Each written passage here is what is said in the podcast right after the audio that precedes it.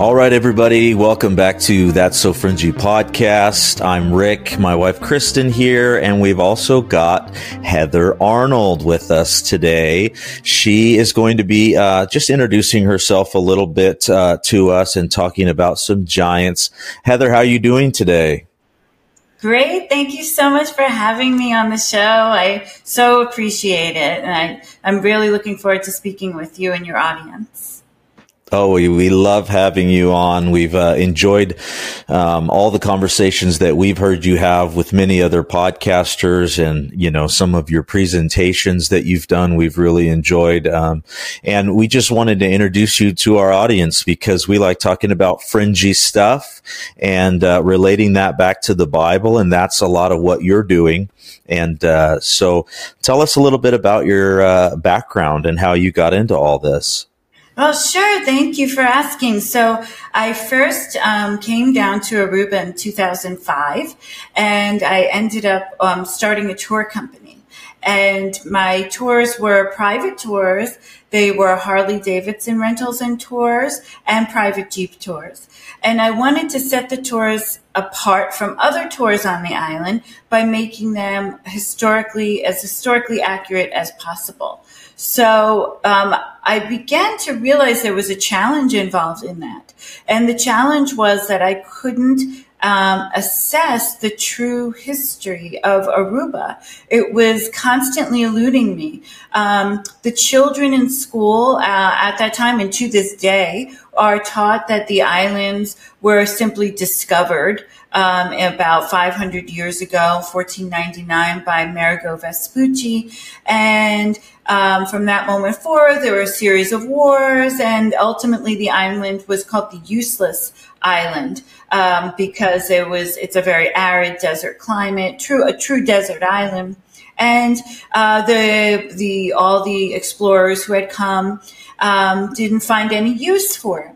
And that immediately struck me as odd because there is, for number one, something very uh, valuable on this island to this day in the ground, and that's gold. So the island had a tremendous amount and still does of gold. As a matter of fact, I believe it was three tons of gold taken by the Dutch when they finally took over the island and began the rigorous gold extraction. So mm. I knew something was odd there. I also knew something was odd because the island also has um, something, or had now they've they're pretty much been logged to extinction, but um, Brazil wood trees. And Brazil wood, at that time in particular, um, of the first people coming here, um, from Europe was prized because of the dye it could make for its purple color that was used in royal robes, for mm-hmm. example. So it was very coveted, as well as the wood itself is used for instruments and um, and anything that needs to be pliable uh, but strong. So I was a little um, I realized maybe that was a subterfuge. Maybe they were just calling it the useless islands, but it really were not useless islands, which I knew they were. They, they it isn't. And when I say islands, um, there are three islands in particular I'm talking about. It's Aruba, Bonaire, and Curacao. They are all next to each other. Um, just se- several miles apart. As a matter of fact, where I am now in Aruba, I can take a boat over to Curacao and a boat over to Bonaire easily. We're 16 miles off the mainland of South America, the closest country being Venezuela. So um, so that's when I'm saying when I when I say islands, I mean all three because all three are really involved.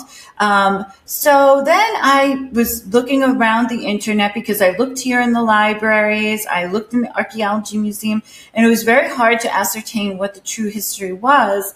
And it was once uh, I stumbled upon a talk given by an archaeologist who's still here uh, about how um, it was a 500 year anniversary of Aruba, and he was against that because he said there had been habitation here for thousands of years before uh, Vespucci came with his men. And, and then he started going on this tirade about how there were never any giants in Aruba. and um, and that and just going on and on about how it was just made up for for people to sell books and to be to to capture uh, the the interest and the imagination of the minds uh, uh, of Europe at that time. And I thought, why is he bringing up giants? I thought, oh, there must be giants in Aruba because it just was such an odd way to approach it. And so then I really went down the rabbit hole. And that's when I began to research steadily. And I discovered that the original name of Aruba and, and Curacao um, were the islands of the giants. And I found it written on the first map of the New World called the Mappa Mundi that was, um, it was done in 1502 AD by, um, uh, oh my gosh, so, uh, Juan de la Cosa. Sorry about that. And so um, I said, wow, it really says the islands of the giants on this map. And then I looked at Vespucci's letters that he wrote and his notes. And what's interesting about when these explorers came over is that they did, weren't just thrill seekers. They weren't just doing this to tell a story or, you know, it was, it wasn't about that. It was really about, they took it, okay, yes, they were looking for treasure and they were looking for land. And of course it was, you know, that's obvious, but they were also, um, they thought of themselves as documentarians and, and they, he, Vespucci, for example, he brought, uh, scientists. He brought uh, people whose expertise were flora and fauna, anthropologists. He brought a group of experts with him to be able to document every single aspect of the places that he visited, um, even to what people were wearing, what they looked like, what they ate. Uh, and so um, even their, how they were courting, how their marriage rituals, etc. So he was very um, calculated and thorough with his documentation. Mm. And so then I realized um, that wow this you know maybe there is something to this. So i began to read his letters and uh, these letters were important because he was the one who called aruba and curacao the islands of the giants. And it was due to his interaction on this island with the giants when he came here in 1499 for the first time. And he had just left an island off the coast of what i believe is colombia where he saw a human being on a spit over a fire uh, but was being cooked by a, uh, a local indigenous group who were clearly cannibals. And he was documenting and documenting, but the only time he felt his life was threatened and where he literally, quote, thought he was going to die that day was in Aruba with his interaction with the islands of the giants and the giants themselves.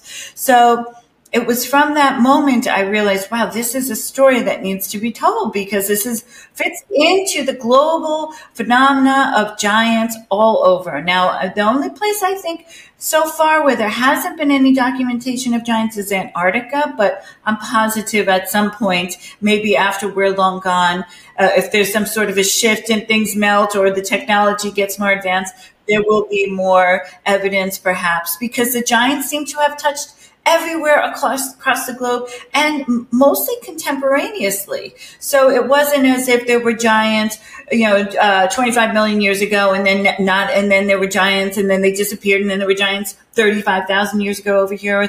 It wasn't like that. The giants were kind of around all at the same time. And all scattered um, across the globe. And it was from that moment that I began a deep dive that started in about 2006 and is, has continued to this very day. Wow. That is quite um, a, a, story of how of how you made it to this point, and now you're passionate about finding more and more and more information. And that sounds a lot like me. I get super like passionate about something like this. That's like, okay, this is connecting my mind to giants of the Bible, and now I want to know more and more and more because there. I mean, that this is huge. Uh, a lot of people kind of, you know, they kind of brush off that they f- found giant bones and all this. Uh, show me the proof, blah, blah, blah. But there's a lot of proof out there. You just got to go looking for it. And, and that's what you're doing. And you're, and you're proving that by bringing all of this information out. So we love that. And we're so grateful that you, uh, that you brought it out and were able to share that for us. That was so great. Oh, thank you. I'm glad that you, people appreciate it. So that oh, keeps yeah. me going. So, were the giants that they were finding on the island? Does it say anything about how they got there? Were they seafaring? Was it were they? Because at one point those islands were all connected, correct? Yes, right. So the three islands were one. So Aruba, Bonaire, and Curacao were one island. Um, the geological evidence shows this and through a series of mega tsunamis, starting as far back as uh, 3,500 BC to 500 BC, there were a series of these three mega tsunamis that separated the three islands. So they became three distinct islands. However, there are giant remains that have been found and evidence of the same giants, the same race of giants. They weren't different giants. They were all the same people on all three islands. Um, so uh, there is a possibility that at the time that they were living here, the islands were all one. Um, that is research that needs to be done. It's my contention that um, a lot of the evidence of the giants is under the water. And that's a yeah. whole other aspect of archaeology that's just being explored here in Aruba. Um, particularly if there were mega tsunamis, of course, you're going to have things that were submerged.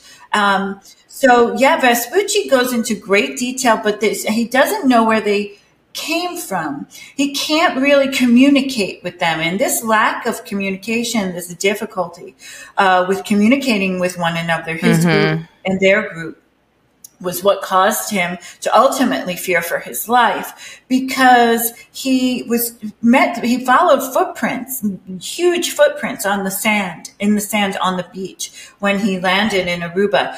I believe he came to aruba with the sole purpose of finding gold or finding treasure because it was Christopher Columbus before him who had been to the mainland of northern South America, which is probably now Venezuela, and interacted with the indigenous people there who told him about Aruba and said that there were giants and could have said that there were treasure, but that we don't know. That's just conjecture mm-hmm. on my part.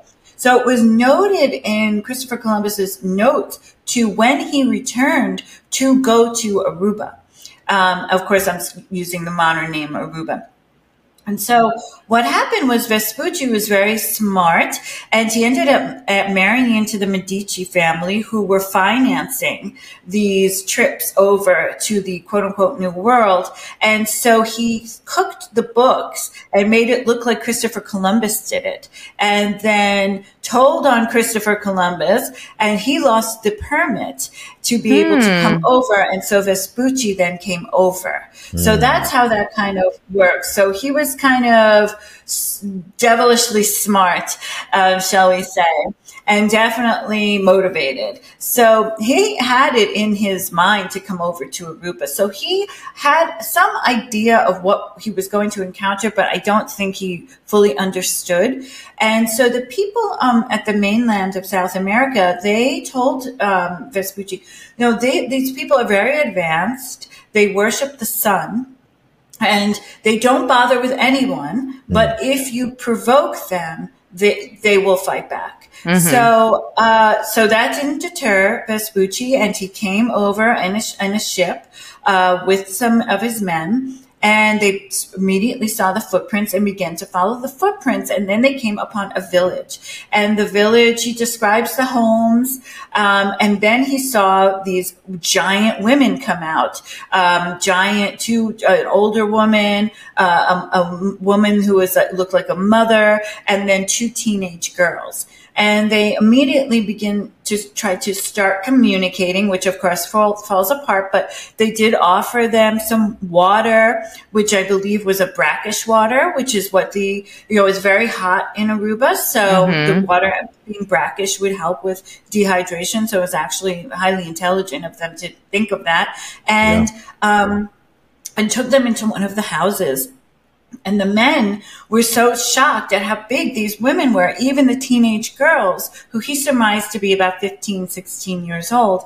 And he said, um, even if they were kneeling, they would be taller than me standing. Oh, so wow. that was the size of the women.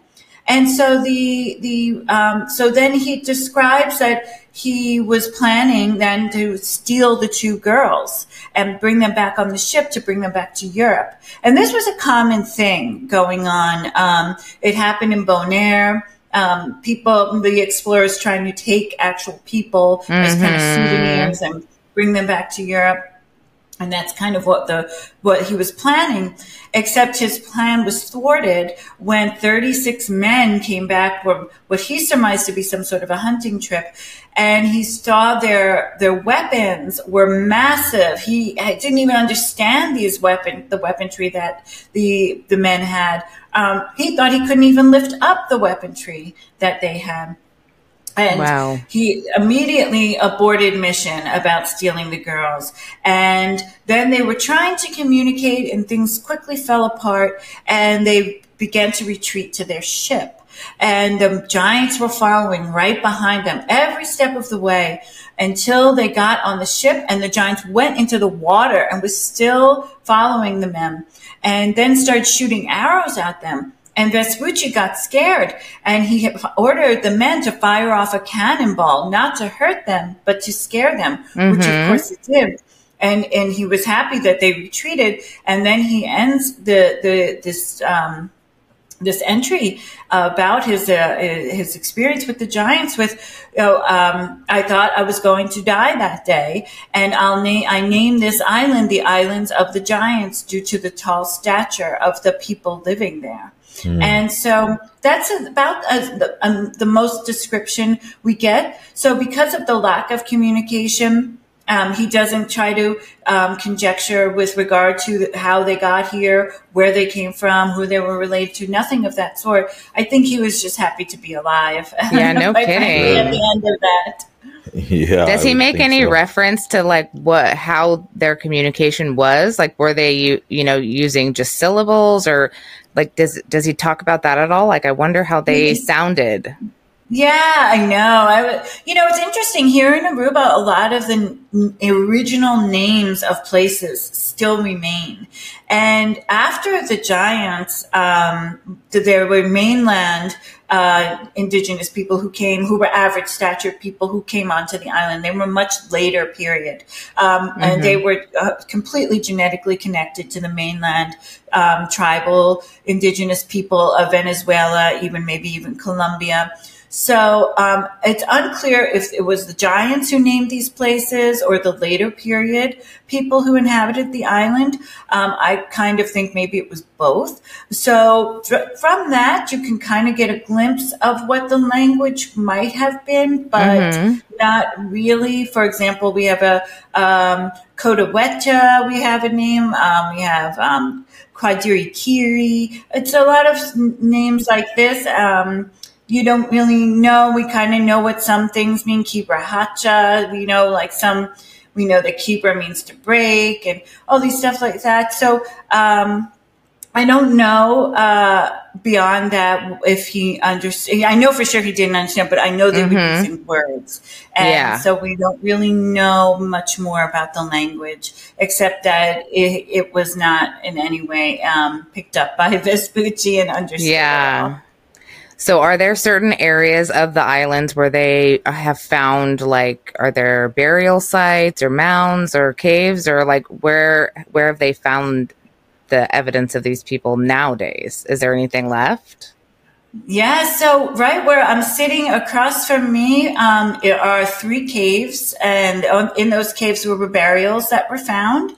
Um, and they were found um, with inside the cave. So one thing I've learned, even now, now I, it was a theory, and now it's totally cemented, is that um, the giants were a, a small population, mm. and they, but yet they were in charge. So they really were the the elite status individuals on the island. They buried their most valuable uh, assets in very hard to access remote caves. Mm. And so across from me are Canashito caves. In one cave, there were found a, a burial with a, a, a giant um, in the center, uh, presumed first to be a female, then a male, then a female. So no one really knows what it was.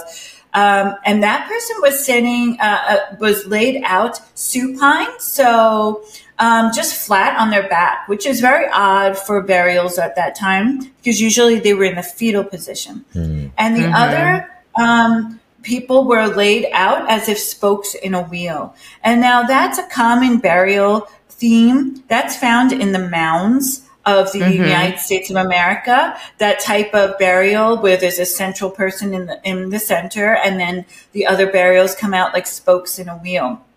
Um, so that's um, that's a very popular way of of burying the dead that the giants used, as well as burying people in isosceles triangles, in the shape of isosceles triangles, where at, in the angles of the triangle would be the giants, and then making up the lines, for example, of the triangle would be average statured people. So that's something too that when the giants were here, they weren't the only ones here. There were average statured people as well, some of which had deformed skulls. So, for example, the giants had elongated skulls.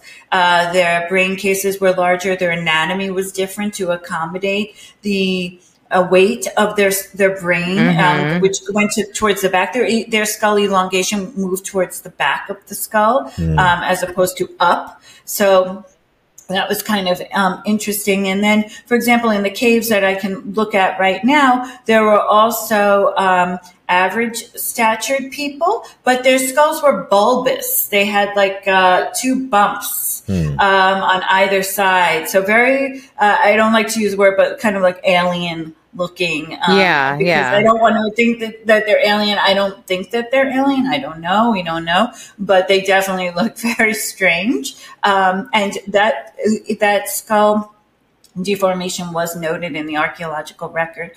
So most of the burials of the very elite are found in caves.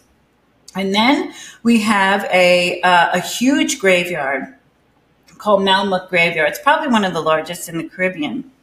And in that graveyard are at least 72 burials of elite giants as well as average statured people. Excuse me. So there were two ways of burial uh, out in the open and in these isosceles triangles and in caves. Hmm. That's very interesting. And you and you have these bones. Um, are they stored somewhere? Did they take um, them somewhere, or where are they now? Yeah, right, right, great. Where are they now exactly? So, okay, one skeleton is in Bonaire. Now, it was in Bonaire. I saw it in 2019. It's in a private archaeology museum. It's called the Bonaire skeleton. It was the skeleton that the investigators wrote an entire research paper about and wrote about how it was an, indeed a giant. And their conclusion was that Vespucci was not exaggerating when he said there were giants, that there was indeed a giant skeleton. Um, I'm going in October back to Bonaire, and I am very ho- hopeful that I will see that skeleton. The museum has since changed hands, and whenever there's a changing of hands, things get lost. So sure. I hope the skeleton is still there. Um, there were two skulls that were extracted from the Malmok Cemetery, which is the one that's in the ground.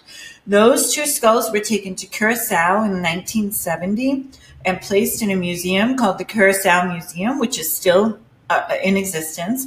And when I had contacted the museum, I guess about two years ago, looking for the skulls, trying to get them repatriated to Aruba, um, the museum had been take, been go, through renovations and the skulls had disappeared and no oh, one knows geez. where the skulls are. Hmm. So this is a common theme. We see this all the time. Um, there are bones and then they disappear. Where are the bones? No one knows where mm-hmm. the bones are. But the Bonaire skeleton is in existence and it's very odd. Um, physically, it looks odd. It has an elongated skull, huge eye socket. It's a very strange skeleton, and it was um, presumed that it was a minimum of eight feet tall. Now it could always been taller because bones shrink. And the way that archaeologists determine height is through a mathematical equation. So it's not really, um, they can't really use the bones as um, differentiation of how tall the person is because of this, um, how the bones kind of um, shrink essentially over time. And that skeleton was believed to be at least a thousand years old, if not older. Oh, wow. Yeah. So, um, excuse me. So that would mean that, um, you know, these, these giants were around for quite some time, very recently, shall we say, even though it's not so recently. If Vespucci was here in 1499, the giants were still here. That's fairly recent. Uh, yeah. in terms of the timeline. Yeah, and you know, now that you've laid out all of that, uh, which is awesome, and thank you for doing that, then my mind starts to go towards, okay, how do we link this with the Bible? And, and is there evidence that we find in the Bible for giants? Obviously there is. And uh, has, has there been anything found around the island or any type of connection that you've made with the Nephilim or the offspring of the Nephilim? Because it sounds like, uh, and I'll let you answer that in just a second, but it sounds like that the the bones um, from from some of the human sized ones being deformed and everything like that, it would seem like there was maybe some mating going on um, that might have uh, caused an issue there in the deformation and everything like that. Could you speak to that? Yeah, sure. Um, biblically, I don't know the connection. I will say that um, there could be a connection between Atlantis that's brought up a mm. lot. I mm. mean, this is the, the Antilles, and the Antilles are of Atlantis. Mm-hmm. So, um, and that's what the early explorers called because they, these islands because they thought they were remnants of Atlantis. Um, and then in terms of, um, yes, I think the, the giants basically didn't disappear essentially. I think they just bred themselves out mm. um, right. by running out of giants to, to breed with, um, whether it be from disease or um, death or, you know, of, of any, you know, just death in general. Um, I know that in the caves, there is a birthing chamber and on the wall are slashes of what I believe to be births. And there aren't many. So it could be this was a small group, but they were mighty. They were huge. So they were in charge. And eventually they probably were panicking, thinking we're running out of, you know, giants to mate, mate with. And so they began right. to mate with average statured people. And this um, is genetically supported through a genetic analysis done in 2003 that shows that a lot of the modern Arubans still have this um, ancient DNA in uh, in their in their genetic makeup. So wow. um, to me, that's I don't think they disappear at all. Kind of like the Neanderthals. Mm-hmm. So where did the Neanderthals go? Well, a lot of people still carry Neanderthal DNA or Denisovan DNA. So I don't think these people are disappearing so much as they are basically mating and mixing up the gene pool. Mm. Yeah, I think there's a lot of evidence for that in the Bible. Um, but there's yes, uh, right. exactly. well, so, there's parts in the Bible where they said like you know, God specifically says, do not take these women as wives. Right. And then they did it anyway. So it's like, you know, he maybe he was trying to mitigate that DNA corruption, but you know, us being humans, we just did what we wanted to. So right, of course, yes, of course, yeah. No, it's it's interesting, and you know, um, it, it's it's interesting on this island because they've never even heard about the giants until I started talking about it. I just did an interview here locally uh, last a week and a half ago, and I just was in the store today, and so I was like, "Oh, we saw you. We saw your interview." You know, and and it's it, why it's interesting to me is because uh, Aruba is a very religious island. Mm-hmm. I mean. Mm-hmm. Um, it's pretty much uh, the, it doesn't have a national religion, but almost 100% are Catholic. And so, um, uh, it, it's interesting that it's not kind of touched upon more, but I'm, I'm hopeful that it will be because I, I, I think, you know, I think the Old Testament is really also a history book. Mm-hmm. And oh, yeah. it really tells the story of what went on. And we're finding a lot of archaeological evidence to support what was being said, particularly in the Old Testament. And so um, I, I, just think that it's it's just too far fetched. Why would anyone just start talking about giants out of nowhere? It just doesn't mm-hmm. make sense. Where would you even come up with something like that? It just it's not. I don't think they're running a scam. right, yeah. right. Well, and just, just the thought of like so if I'm kneeling down and I'm about the height of my six year old, and granted he's tall, but I'm about the height of my six year old, so then I stand up. I mean that that's a huge difference. That's not just like me standing next to Shaquille O'Neal. Like that's that's more than that. I mean, that would be re- outrageous, anyways. You know, it would be like five foot two against. Well, you've seen those is, pictures but... of Kevin Hart and yeah. Shaq standing next to each other. That's probably the closest thing you could find to a giant nowadays.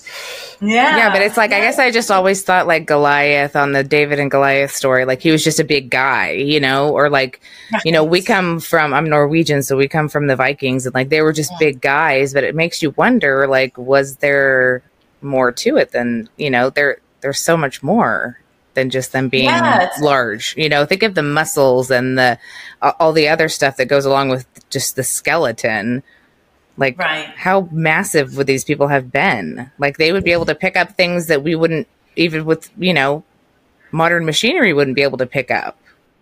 Right. I mean, there here on the island, there are megaliths. There are balanced stones, massive multi-ton balanced stones all over the island, um, and they're all kind of connecting to one another. Um, the trajectory of the lines that the balanced stones make follow the trajectory of lines of the petroglyphs that mm. also align with each mm. other, um, going in diagonal lines from um, northwest to southeast um, which was also a, a, common burial position as well. So there is definitely a purpose to these balanced stones. Um, right. So I think these people were massive. I don't think they were like NBA players. Their bones were bigger. Uh, and so they uh, clearly had more weight on them. They were able to support more weight, more muscle. They had bigger brains. So I don't think they were gangly NBA players. I think they were massive people as very wide and tall. Mm. And that also adds to this whole concept of the giants. And I think that uh, there in that there were giants who were even taller. I mean, there are reports of giants who were in China much mm-hmm. taller. And we're always questioning, are, are, those measurements correct or are they exaggerated? We don't really know. Mm-hmm. But there are a lot of reports saying that some of the giants were even bigger than that. Um, did they eventually get smaller and smaller and smaller? I don't, I, I don't know. I mean, it, it very possibly could be, but these were very, very big people. And I think they had tremendous amounts of strength. I think a lot of the megalithic sites, um, maybe they were using advanced high tech, or maybe they were actually just a bunch of these giants got together and started moving stones around. Mm-hmm. Um, there is actually a place right um, here in Aruba called Ayo Rock Formation. In the tour guides, it's described as it looks like it's a giant's playground. It looks like giants just start throwing rocks at one another. And so that's kind of an, a, a weird thing to allude to. Um, here and it always made me wonder and i always kept that guidebook as as some sort of you know just something interesting because it's so interesting. Why would they mention yeah. giants all of a sudden? And so i think they were just massive people and um, also in, involved in make in megalith making yeah is there any connection with like some of the megaliths or that kind of stuff that has to do with you know the celestial part? Because i know there was a lot of stuff where you know the sun the solstices line up and all kinds. Is there any of that that you can see there Yes, there. Um, I just discovered two amazing places at the winter solstice at mm. Ayo Rock Formation. Uh, one is a massive balanced, a massive stone on top of two other stones, which is kind of your traditional dolmen. And as the sun, uh, winter solstice sun is rising, uh, it shoots right through the center underneath the, within that dolmen, right underneath the massive oh, wow. stone in between the two stones holding it. And, um, and then I, uh, so that was the one major one. And then at the equinox, um, I discovered there was a, there's a massive stone that it seems that they carved into almost like a telescope but the equinox sun shines through a, a hole they put into this stone structure. Um, it's very odd, but it aligns perfectly with the equinox sunrise. And um, hmm. and these stones that I'm talking about are all diorite. So they're some of the hardest stones, if not, you know, the hardest stones on Earth. So how they even made a hole in the diorite, how and so they were positioning stones, they were moving stones. A lot of the balanced stones, for example, um, they point.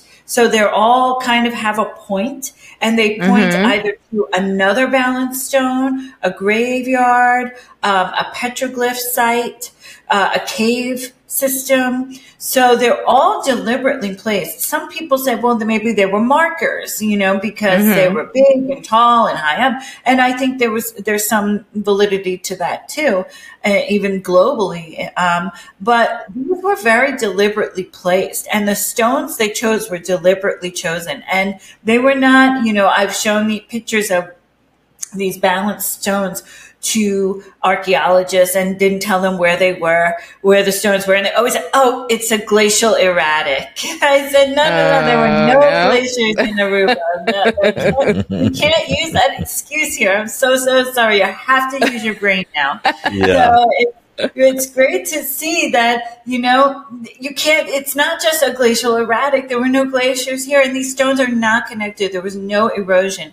We get very little rain here in Aruba. Um, mm-hmm. It's not, we're not going to have, we do have earthquakes, but there's not going to be an earthquake that takes a stone and puts it on top of another stone and right. does that um, 15 times. You know, it just doesn't make sense. So, um, so I think the Giants were involved in in that um, process mm-hmm. as well here on the island. I mean, that's crazy to think. Like as a tribe of giants, like they had to entertain themselves. Even like you know, like if you're sitting there on an island, like I I stack rocks when I go down to the river, and I'm only there for a couple of hours. You know, it's like just thinking like a like a giant's playground. That's kind of cool, right? Yeah, it is. It is actually interesting. I don't know. It's just so fascinating. Like the whole the whole idea of it is just seems so crazy, but it's not. Like there's clearly evidence and you know, it it makes you also wonder why this stuff is suppressed, like why people don't get to know about this stuff. Like do you have any insight on on why we we don't have more information on it?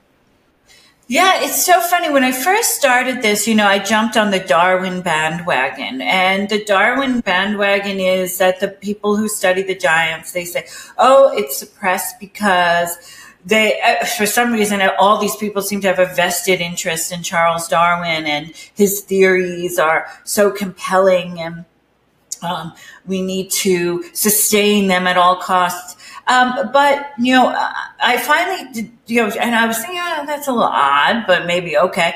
And then I started to read Darwin's work, and Darwin acknowledges giants. He mm. talks hmm. about the giants of Patagonia, um, which you know, Patagonia's large foot, that's exactly what he was talking about. The size, he said there were massive people. He recognizes giants. He doesn't try to fit them in or, or into his theory or anything. He just says that they were, they are giant people. They're about double the size of the average human. Um, so it can't be Darwinism. If you actually read Darwin's work, it, it mm-hmm. doesn't make sense. The only conclusion that I can conceivably come up with is that there's a concerted effort to d- deny that the Old Testament is a historical document as well as a religious document. Mm-hmm. Um, I, because if you validate the giants, then you validate the Old Testament. I mean, not that Right. for believers you don't have to validate it, but for you know non-believers or those who are just not part of it, they you know who are just thinking, oh, the Bible is just theoretical, philosophical, and and all this. So it's so I. And that would entail that there's an evil almost afoot, you know. To Right, me, right. uh, Almost very- like a spiritual battle. Right. It's to me that sounds what it would be like because when I not thank goodness because I love you know um, the blocking mechanism on social media, but in the beginning I would post something and I I mean people who never followed me nothing they would attack me like out of nowhere. I mean, just evil. And they didn't know me. They didn't follow me. I never interacted with them or I didn't follow them. I thought, where do these people coming from? All you, if you want to be attacked on social media, just put hashtag giants and mm-hmm. there you go. ripped apart and called names. Oh, and man. the DMs will fill up with evil. I love it. I just thought, wow, these what like what would tra- like for me that means I'm over the target. So I mean that's Yes, not gonna yes. that's just gonna motivate me. But so then you begin to think, why are they so obsessed with being, you know, attacking me? I mean, I'm just mm-hmm. one little person. I mean, I, I Right. don't understand. And then you, if you put it together and, and think of it really outside of the box, away from Darwin, and really think is there's an agenda to thwart the validity of the Bible. Um, then it kind of makes sense. You know, I, I don't think I, the most evil things that have ever been said to me are from people on social media when I just post, even to me, which appears to be a benign thing, but with a hashtag giants. And then Oh, I don't know if there are bots that are looking for these hashtags and then coming after me. I, I have no idea, but it's very interesting and, um, and just seems like a colossal waste of time. But it, they they really, um, whether they're real or not, the the the people or things or bots who are attacking me, it's very organized. So I often think.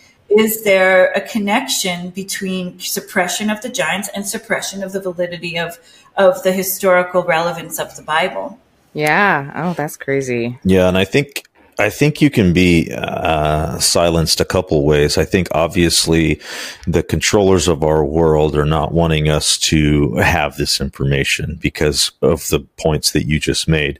But I think also, to Kristen's point, it's a spiritual battle.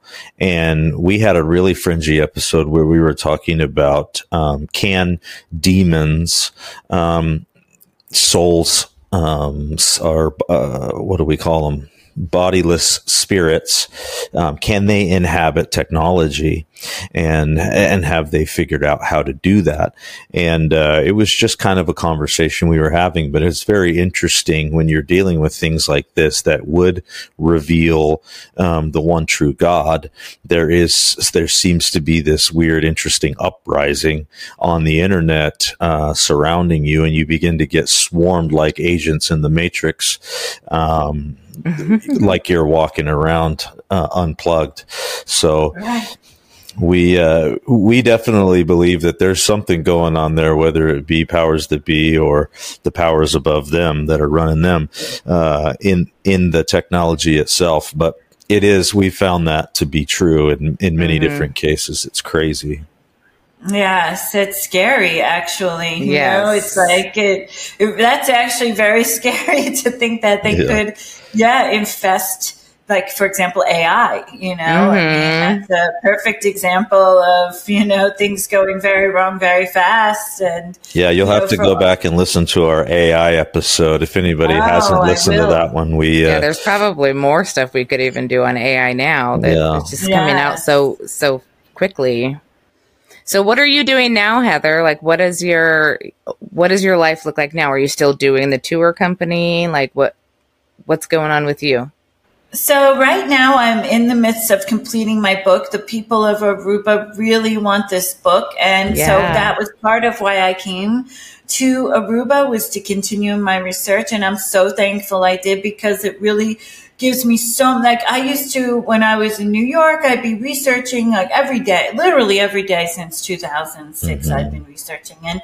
Um, I would make a list. Oh, I have to check this out when I go back, and this, and this, and this, and this, and this. And this. But now, and now, I remember when I first started moved back here, I was like making a list. I'm like, wait, no, I live here now. I don't have to make a list. So that's really I can look cool. out my window. exactly. So, um, so that research has, I've learned so much more in just the almost one year that I've been here. And I'm so thankful for the opportunity to be here. So I'm going to continue to write my book. I'm going to start releasing chapters for free on my Substack and awesome. um, which I, you know, I, I eventually probably will go behind a paywall. But for the people of Aruba and Bonaire and Curacao, I'm going to either offer a discounted rate or completely free. I haven't figured out how I can work that out with Substack, but that's for sure. But my book will be launching here in Aruba for sure. And um, I'm hopeful that I can start doing, um, get back on the conference circuit again. It's a little bit more difficult because I'm a little bit remote now, um, literally. So, but I hope to still do it and still do wonderful shows like yours.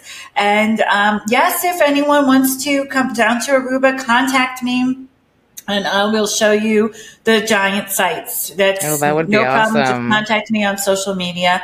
I already have a couple of people coming down this summer that I'll be taking around and oh, showing fun. them the caves and yeah. and um, some of the balanced stones and things uh, of that nature, and the graves where the grave sites kind of are. And uh, we also have mounds here. We have several shell mounds um, that, that, were created by the giants. And, um, you know, so it's a lot of interesting things. And, and rather than people looking around, it's very hard. There are no street signs really in Aruba.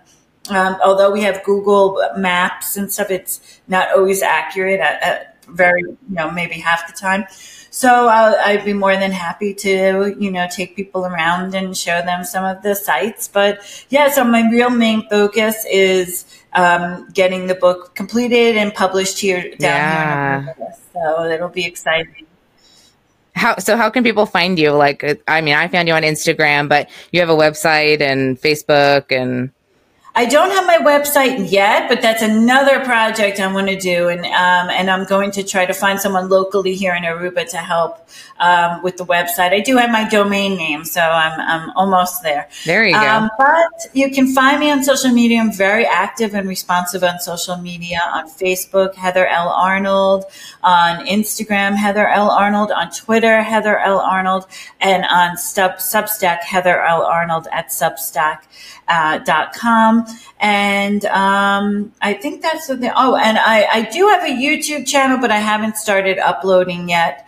Um, but that will be the next step too. Um, and I would like to do some short videos of mm-hmm. hikes around here to some of these sites as well. So oh, that would be cool. You've got tons of pictures and cool stuff on your Instagram. I love looking at those kind of oh, pictures. Thank you. Yes. Yeah. Most of my stuff is all pictures from hikes. And yeah, I just recently went on the summer solstice to an ancient cave site. So, um, that where there was an alignment that was oh, incredible. Oh, crazy. So that's all on my um, social media. And I try to post different stuff on all three platforms. So um, it's interesting everywhere. Yeah. Well, it's been so fun meeting you and uh, listening yes. to your stories and, and hearing about this uh, beautiful place that you call home now. Um, that sounds like a fringy Disneyland to me. I think I might be coming over there here soon. I don't know. A giant playground. I love it. That's what I'm talking about. I don't. I screw Disneyland. Who cares? I'm going. I'm going to Aruba. Yeah, that sounds no awesome. Everyone come to Aruba. I'm here. I love it. All right, you guys, that's it for this episode. Again, Heather Arnold, thank you so much for coming on. We uh, yes. uh, we appreciate you and all the work that you're doing to expose the lies and painting truth and keeping that uh, held high on a sign saying everybody giants they're real. Mm-hmm. Get it in your mm-hmm. head because it's real stuff. There's lots of evidence, as you just heard. So, thank you again. And uh, we can't wait to hopefully do another episode with you soon in the future, maybe on location yes. from Ooh, Aruba. That would be so fun. Please do it. Let's, yes, come down. I'm here. Let's do it. Okay, thanks again. We'll see you. Bye. Bye. Thanks.